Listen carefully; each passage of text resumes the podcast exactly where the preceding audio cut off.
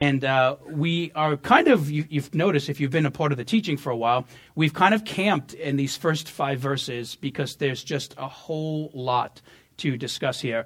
And we are going to continue today in Philippians 2 1 through 5. And we're going to continue with this, this theme that we've been talking about, which is what a life defined by humility and selflessness looks like. You know, we get this whole first chapter in Philippians that talks about joy how we have it in all circumstances or, or can have it in all circumstances because joy is not an internal attitude. It is something that Jesus literally puts into our lives when we become followers of him. So joy, we say, is not, it's, it's not an emotion. It's actually, it's an unassailable uh, posture of the heart. And there's this great lengthy teaching on joy, and Paul's life serves as a great example of having joy in circumstances that are very difficult. And then immediately following this, in chapter 2, Paul begins to lay out for us this, this reality of what, a, what an, another facet, if you will, of a joyful life in Jesus looks like. And it all comes down to this idea of loving others, caring about others, valuing the needs of others as much and at times even more than, than ourselves. And so this is one of the things we as believers should be finding joy in. It's not just emotional, spiritual, and physical stability, although that's important. Um, it's also in the fact that we are put on earth to be a cosmic blessing to others. We should have joy in that. So today we continue to press into this truth by examining how you can know if you are living like Jesus in this area of your life. And Philippians 2 1 through 5 is this practical treatise that Paul gives us before he literally just gives us bullet point after bullet point of who Jesus is. He, in other words, he says, be this, and then he says, and here's why you can be this. Look at the life of Jesus. We're still in the be this section of this, this teaching. And it's in these verses that Paul challenges us, and I want you to dial into this.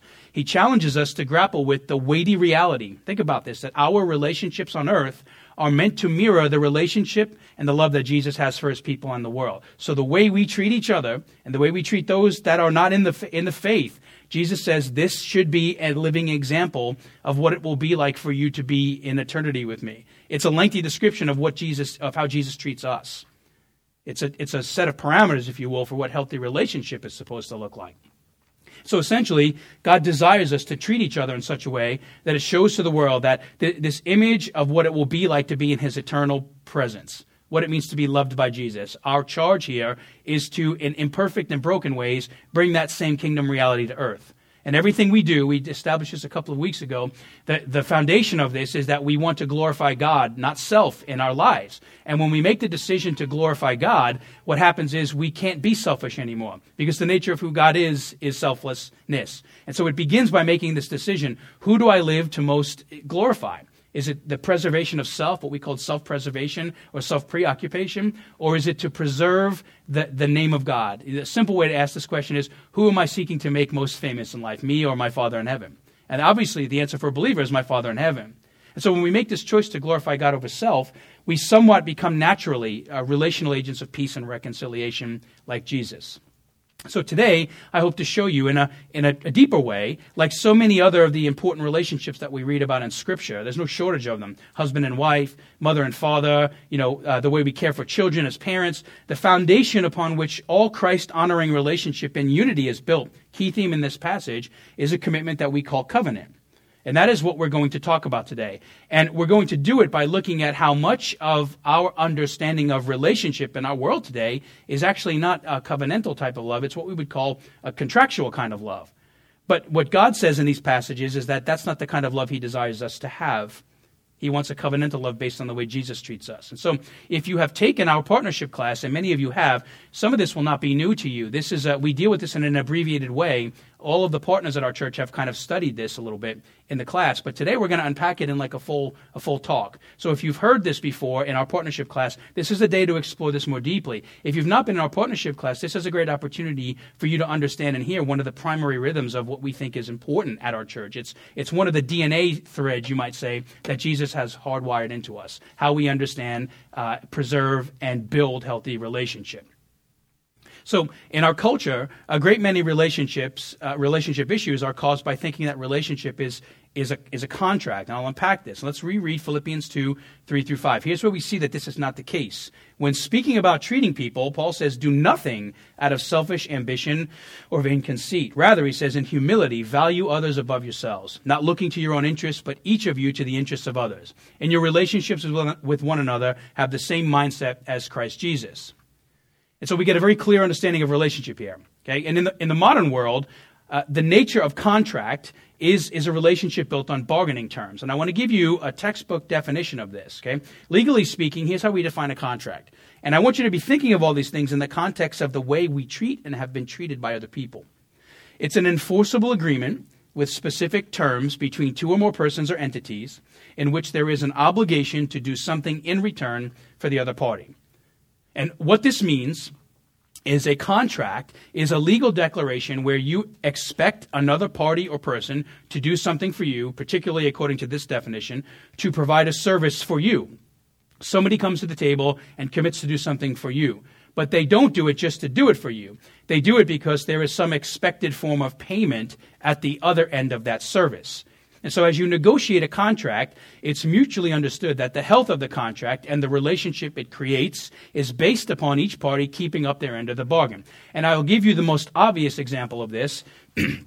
I have shared this before, is we sit in a room right now that is the byproduct of contractual bargaining. The relationship we have with the movie theater, I know you guys might think that they love us so much that they let us meet here for nothing and we just show up at our, our le- leisure to honor the English today, but that's not exactly how it works. Um, each year, right around September, we have a, a, a, local rep in the Southeast District who is connected to the corporate offices of Colorado. And we get to, Regal's offices. We get together, and I have to sit down with him and renegotiate the contractual relationship between what Regal Theaters and Restoration looks like. And the way this works is that we request a certain set of amenities. We decide what work is working and what is not working what our present and future needs are, uh, things like where we meet, what access to theaters we have, where our storage space is. We work all that out, and as you know, you've been here a while, several of you. That changes. You know, for this year, we've been in this theater. The year prior, we were in the theater next to us. We have to rework that every year. And in return, they say, now pay us rent. That's the way that it works. So it's not a free or, or I'm not saying it's like malice, but it's not a benevolent, altruistic relationship. We meet here because we pay them, and they let us meet here because we pay them, and we're thankful for that. We have wonderful relationships with our on-site management and, and the corporate offices. However, that that wonderful relationship is not built, although there are deep friendships, it's not built on just friendship alone. Uh, it's if we stop paying rent or the theater decides to no lang- longer let us meet here, then what happens is the contract is in violation and it dissolves. And consequently, so does the relationship connected to it. Our relationship here is bound by the contract. It's, it's bound by us providing a reciprocal service to the other party. And an interesting caveat in many contracts, including ours, is that there's always, or uh, there can be, a cancel the contract whenever you would like, with a 30 days notice option for both parties. So even though we sign annual contracts, um, if we at one point decide we don't want to meet here, or they decide they don't want us to meet here, within 30 days we can liquidate the contract. And that's interesting because you go through all this legal stuff and then you sign this stuff, and then it's like we're committed. Mostly. That's kind of what it feels like to me uh, when I sign that paper and when they make the commitment to us. So here's the problem with this, or the challenge with this. Unfortunately, this, this is the way many people see and understand relationship. And I'm going to speak very particularly now to those of us who love Jesus. They see it as a commitment that is sort of a commitment. A relationship very different than what Paul is talking about here. Selflessness, sacrifice, really not in it for self. That's not the way a lot of people understand their relationships. It's a relationship that they'll stay in so long as the other party is effectively meeting the needs they have in life. And when that stops, when whatever the, you know, the signed agreement or the relational expectation of what the agreement was, when it stops, many people have a hard time maintaining the relationship. And this is what Paul's talking about here. Many people either terminate the relationship or, in a tit for tat kind of way, they stop meeting the needs of the other person in the relationship. And so, this is a form of relationship that says, I'm going to meet your needs, I'm willing to meet your needs, so long as you meet mine. It's what we call a relational contract, or at least it's what we call it here. And it isn't entirely healthy. Uh, it's a far departure from Jesus' selfless expectation of our relationships that we read about in Philippians. And so let me give you a contrarian form of relationship, perhaps one of the most pure under heaven on earth. Um, let's look at the kind of relationship that, that parents have with their children. And many of you in this room have children. Um, I have three, and I have heard it rightfully said, and I have read in a myriad of places. It's said in different ways, but nonetheless, this truth I think is very true. Is that having children is kind of like having your heart walking out, uh, walking around outside of your chest, and that's totally true. It's as if they're an extension of your soul, right? You're happy when they're happy. You grieve when they grieve. Uh, you're pained when they're in pain. Uh, you know, uh, last week, uh, Adelaide, we are having some work done on our floors in our house, and my daughter Adelaide ran by a bag of cracked up tile that a, a handyman had left in our living room, and she cut her calf very badly. She had 19 stitches. Um, and so my, you know, she's five, and I watched her hit the bag and hit the ground. And if you are a parent, you will know this. If you're not, you will feel this at some point when you have children. I, I looked at her leg and like my inside rumbled. Like I could, I knew right away we were about to go to the hospital. But the pain is like transferable. I'm sure it hurts her physically, but there's this thing that happens in you when you see your kids and your children suffering. And, you know, thank God she's okay. She's going to have a little orzo war wound. She'll probably be respected in high school for it. But right now she's a five year old with a pretty big cut on her leg. And so the reason this is so is because parents have this very deep and unique kind of love for their children. And if you think about the I know there's plenty of unhealthy parenting in our world today, but if you think about parenting the way God designs it, it is a love rooted in unconditionally loving and serving kids and expecting nothing in return for it. As they get older, yes, there is a, there's a healthy kind of expectation there, but the nature of loving children from day one is that you're doing a very lot for them and you're getting nothing out of it but this relational joy. They don't, it's not a, a tit for tat. You don't put in and get out as much. So think about this kind of relationship, especially if you have children, in contrast to the contract relationship I just talked about here. Right? A good parent, a healthy parent, should never use the love they have for their children as a contractual bargaining tool. That love should be selfless and altruistic. And if you have children, although you might not have wanted to, I bet you never like bargained with your six month old and said, I'm going to clean your poop only if it's once a day, right? That's the way that this is going to work. And you're just going to have to suck it up the other 97 changes, especially the first like six you know, six months. You're like printing diapers in the back of your house because there's so many. We don't do that. You never looked at your 10 year old and said, listen, um, although we have expectations in our house, our kids have to fold the laundry. They, they do it kicking and screaming. But I would never like withhold food from my children. I would never say the laundry gets folded or you don't eat. My wife might disagree. She's already humming, right? You never tell your 16 year old, like, hey, we're going to go on vacation, but you cannot come unless you cut the grass. You never tell an 18 year old, listen, I'm only going to help you in life's major decisions. Like, don't call me from college uh, unless you go to this college that I said and get this job, or, you know, whatever that looks like. Now, hear me here. Absolutely, as parents, one of the marks of love, we've talked about love many times in this room and the different facets that it has. Love is not always a mushy emotion. A good parent will discipline a child at times for being lazy or irresponsible. That is part of what being a good parent is. And sometimes it's hard to love a child when, when they are not meeting up, living up to the expectation. If we're going to be honest as parents, I'm sure our children feel the same way at times when we as parents don't live up to their expectations. But the point of selfless relationship is that we should never use these things as a tool to barter for their love or vice versa.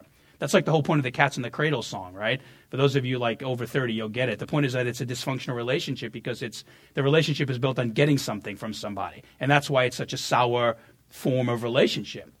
So bargaining for love or bargaining for relationship is not the way of God. And that's because the selfless, when it comes to parents especially, the selfless servant love a parent has for a child, over time, some, something neat happens. Um, when, when the cylinders are firing properly, it fosters a very deep type of love that causes you to joyfully and unconditionally make greater sacrifice for your kids. The more you live for another person, the more you tend to live for them, the deeper the level of love goes. That's why these most primary relationships in life, husband and wife, you know, mom and son, father and daughter, all these relationships, when they're working properly, the mutual tension and the selflessness is what makes the bind so strong. So the deep nature of love that comes from giving yourself away to your children on a daily basis, uh, not from not from demanding love for them, it's a different way of loving. One is a covenant, one is a contract. And we will talk about covenant in a minute. In, in many cases, that selfless love causes a child to reciprocate it to their parents over time. They might not get it through their teens, but, but at some point the bulb kind of pops in the head. And I know even with my parents, I've learned to appreciate them in ways that I just cognitively and emotionally I could not appreciate them when I was in my teens. It changes when you, when you then can recognize that. And that's a pretty thing. It's a beautiful thing. That said, no one in his or her right mind would ever think of raising a kid under a contractual type of love. Now, hear me, I'm not saying people don't do this. I'm just saying if you're in your right state of mind and heart, you wouldn't do this So when it's outside this parameter, we identify a relational foul. And the reason this is, is because you know it's certain to undermine the stability and health of the relationship. On the contrary, the more we love and serve our children or people that we care for, even when it is difficult and even at our own expense, the more we come to love them and somewhat ironically desire to love and serve them in more significant ways. And the great tragedy in this, I use these very uh, you know explicit examples the business world and, and parenting because they're just very common the great tragedy in this is that many people they have this love down pat when it comes to their children but not at all when it comes to their other relationships so they like nail this when it is mom and dad to kid but when it's when it's peripheral relationships it might not necessarily be as as pure and this happens in large part when we practice this parenting love we're talking about in reverse the the, the other uh, with the other people that god places in our life because remember, relationship far exceeds those boundaries. It includes them, but it's also far broader than that. And this type of relationship with people tends to look like this. Unlike the way we love our children, when they hurt, we hurt, when they suffer, we suffer, when, when they're happy, we're happy. Uh, unlike that, sometimes we say to our friends, our family, even our spouses, look, if you love me first, then I'm going to love you back. That's the way this is going to work. Uh, if you serve me first, then I'm going to serve you back. And like I know communication is pretty bad right now. But the way it's going to work is uh, if you talk to me first, then I'll, I'll, work on being a better communicator with you or your peers. You know, uh, uh, you, you might have a, an accountability group or friends in a community group or whatever. You say something like this, like, listen, I'm going to listen to you first, but it's going to be based on you. I'm going to listen to you, but it's going to be based on you listening to me first. A very big one. Jesus talks very concretely about this. Like, like I know you've wronged me, right? But the truth is that I am willing to forgive you, but you have to, you have to apologize. In other words, you got to make it right with me first before I make it right with you. These are all examples. It's a short list of what a contractual relationship looks like. And that type of relationship is destructive. Let me give you just a very honest example. Look at forgiveness. There's a reason why Jesus tells us to forgive. And there's a difference between forgiving a person, uh, but also I say forgiving but not forgetting. If somebody has perpetually wronged you, it is possible to forgive them, to no longer bear the yoke of that burden, but also to, in wisdom, no longer function in a way that you're put in a place to be taken advantage of or abused.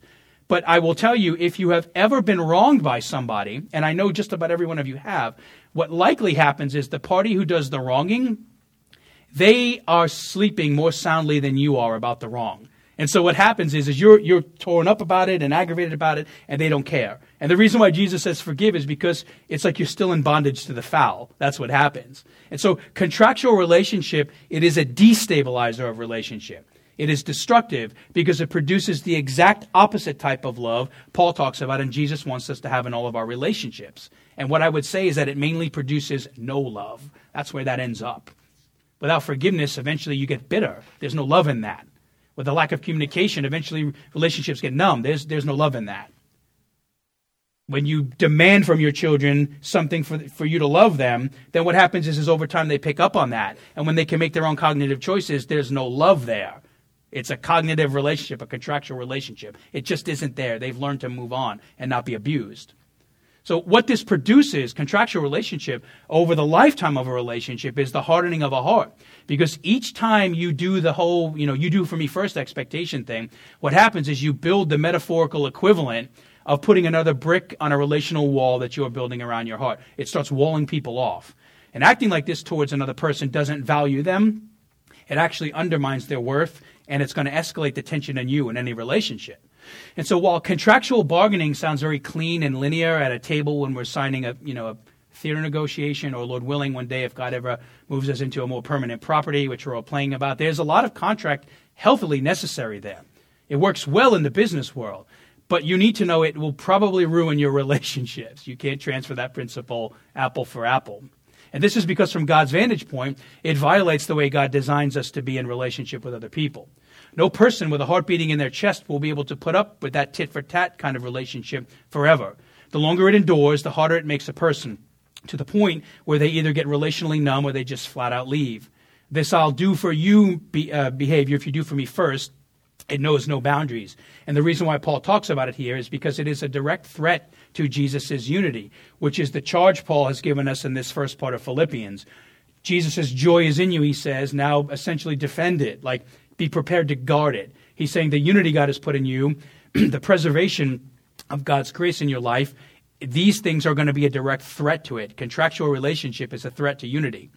And this attitude will likely spill over into the way you understand your relationship with the church, and the way you treat your friends, and the way you interact with everyone. It can even be seen in some unhealthy parenting paradigms where, unfortunately, a parent does trade their love for a child, uh, or uh, you know they're only going to love the kid if they do what they ask of them, or on the reverse, where children do this to the parents. They only love the mom or dad because they need to get something from them.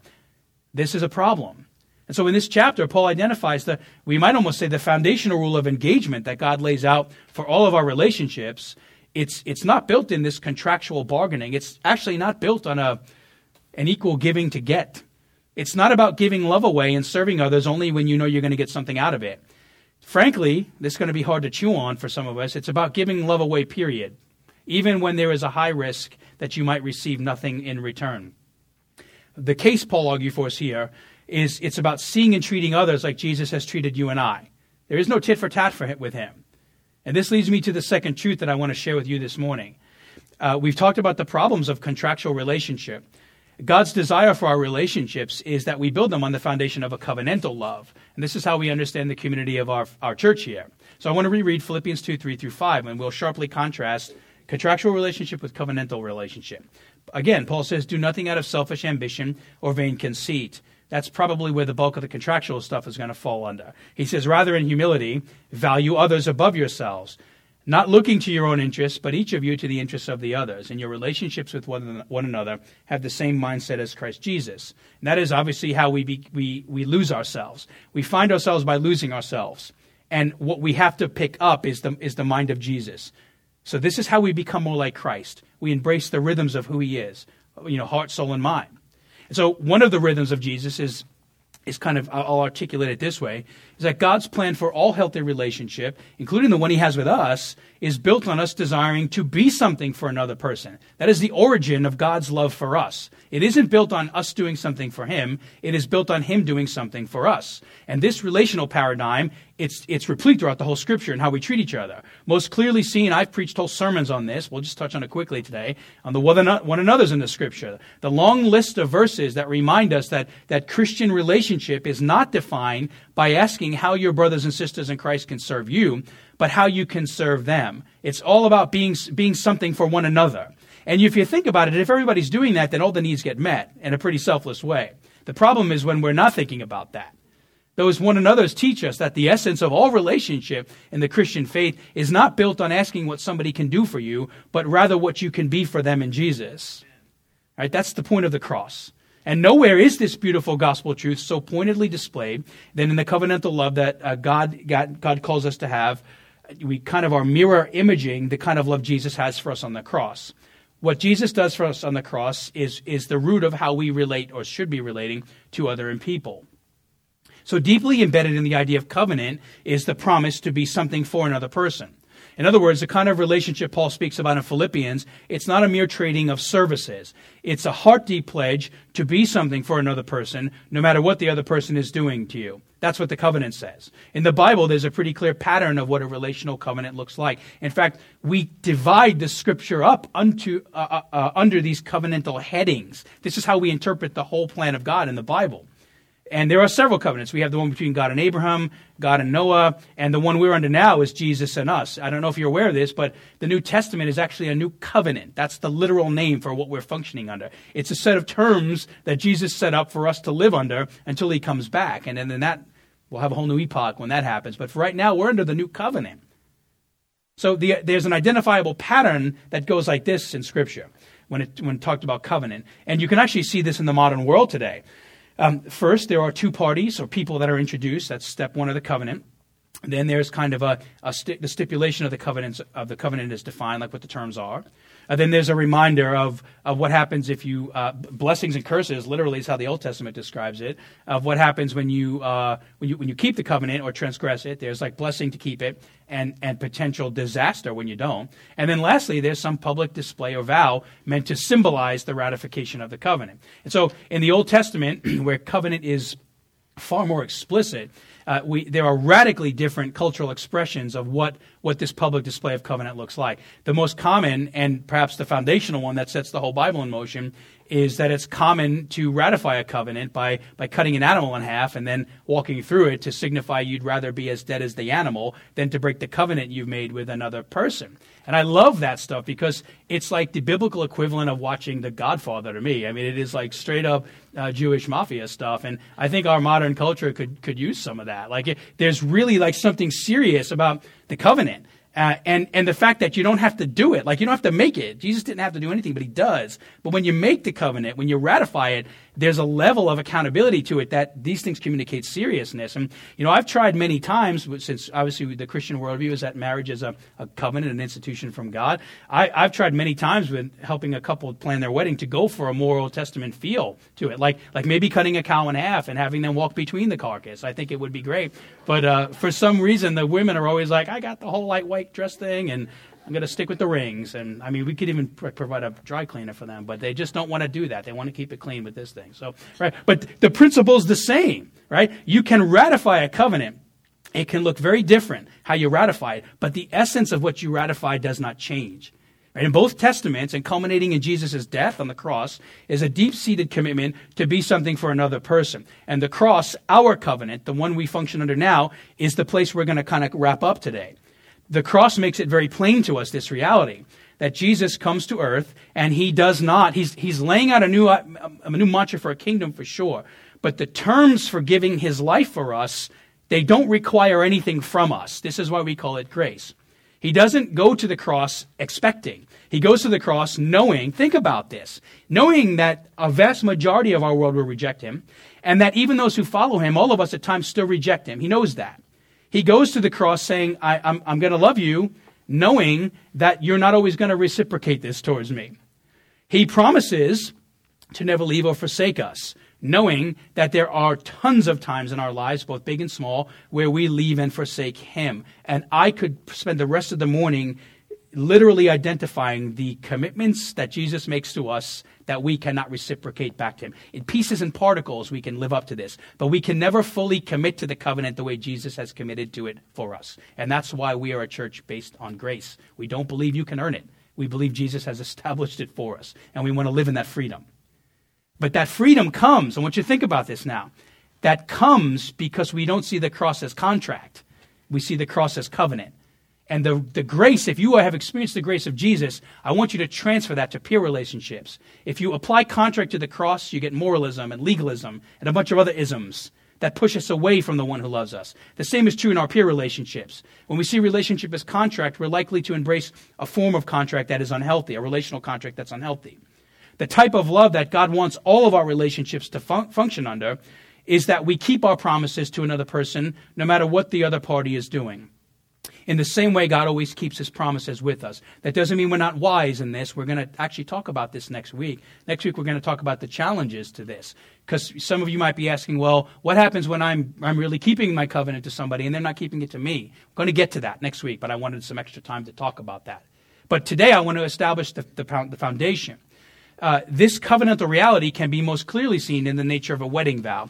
I, I want to end here because I think this is the thing that's probably most common in our minds. So think about if you are married or you've seen a marriage, think about what is said when a husband and wife recite their vows to each other they say things like, I promise to love you, cherish you, uh, to be there for you, to have and to hold you through good times and bad, and sickness and in health, whether we have money or not, car or not, health or whatever it is. The point of that is that each participant uh, in the marital covenant makes that pledge to one another and then publicly ratifies it with those rings. It's the same principle that we read about in the Bible.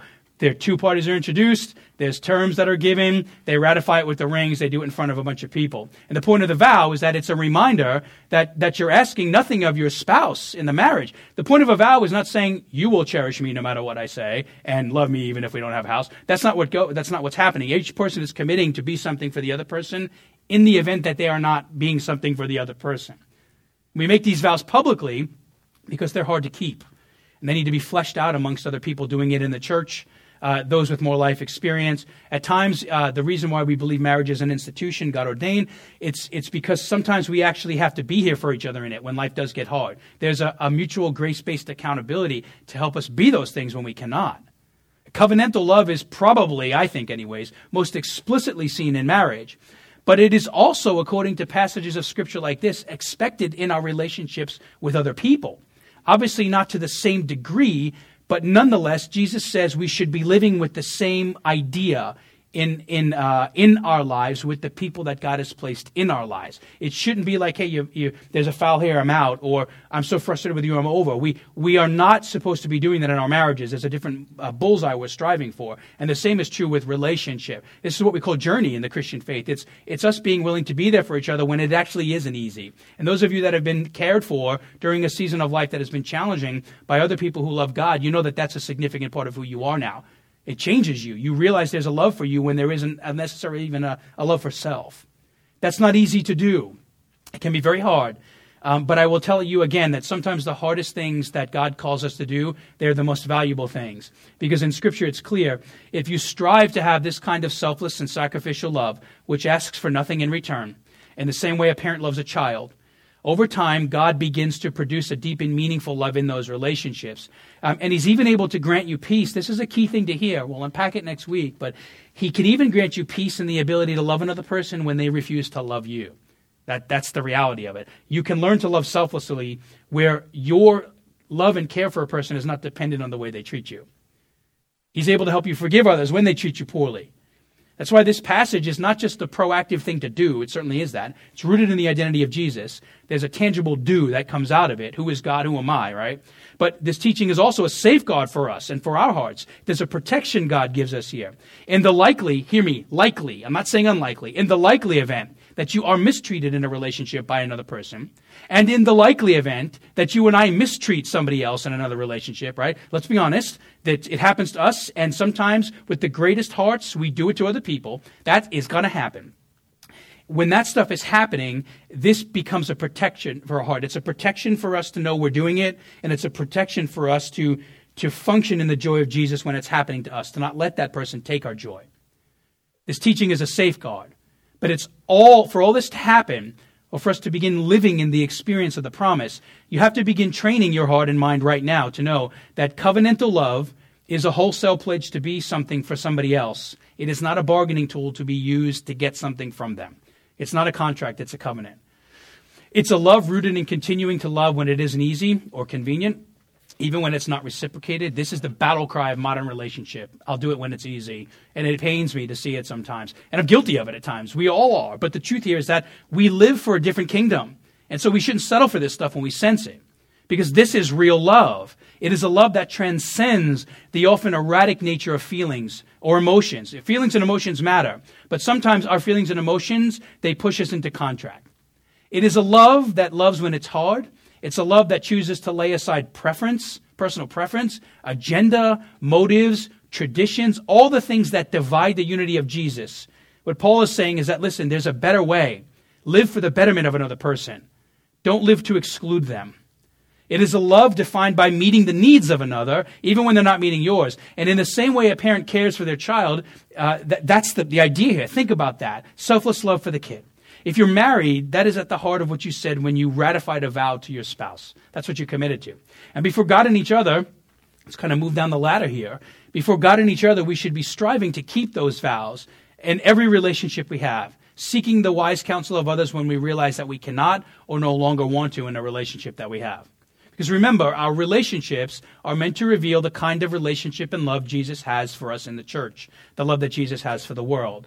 And that really matters in a body like ours. I say this, and I've said it before there is no relational drama here. There is great unity and love, and God blesses that. But the future of our church and our relationships, the health of them, are built on this. We've built our future on this. This is what we said if we grow, when we grow, and the way God grows us, we don't want it to be based or rooted in gimmick. We want it to be on this type of pure altruistic love. Because that is a love that when it roots into your heart, it's, it's the fingertips of Jesus who's grabbed a person. That's our DNA. And so I say this, and we spend a little extra time in Philippians 2, because I want to challenge you all to do your best, to continue to do your best, to walk worthy of this high calling and responsibility. It isn't just the way we get along with people, it is a re- it's a reflection of who Jesus is in us. And so as we close this morning, ask yourself a, a, a primary question How have you understood relationship in your life? You've had many, I'm sure, in all different ways. How have you entered this room understanding relationship? Do you see relationship as something you put into to get something out of? Do you only give when it's time to get? Or do you understand relationship the way that Jesus does? Do you see that you are called to treat others sacrificially when there is no return? You are called to love those who are different from you.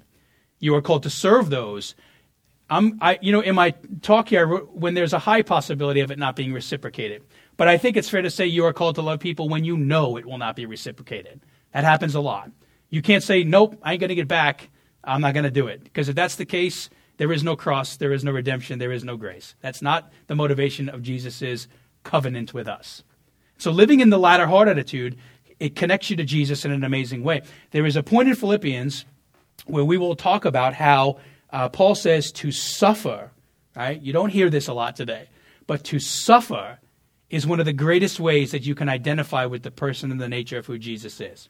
This is another way. When you live in the covenant, when you love like Jesus did, you start to sense and feel like Jesus did. He's in you right now, whether you are aware of it or not. It's like you activate receptors that were no longer there. When you love and it's not reciprocated, or when you love and it is reciprocated, when you are, uh, you know, transgressed or wounded, you start to sense and see things the way Jesus does. You bear the emotion he has. You feel the things that he does. And perhaps as great is that you begin to see the world as he does. So this morning, ask yourself, is contract worth it? No it makes you more like you, right? It, it, it's finding ourselves more in ourselves and less in Jesus. But to see love and relationship as covenant, it's another way that we lose ourselves by embracing the mind and the heart of Christ. So ask yourself this morning when it comes to treating others as Jesus has treated you, what is Jesus saying to you and what are you going to do about it? What is your, your spiritual meditation point and your action step as you leave this room and, and put this into praxis this week? Pray with me.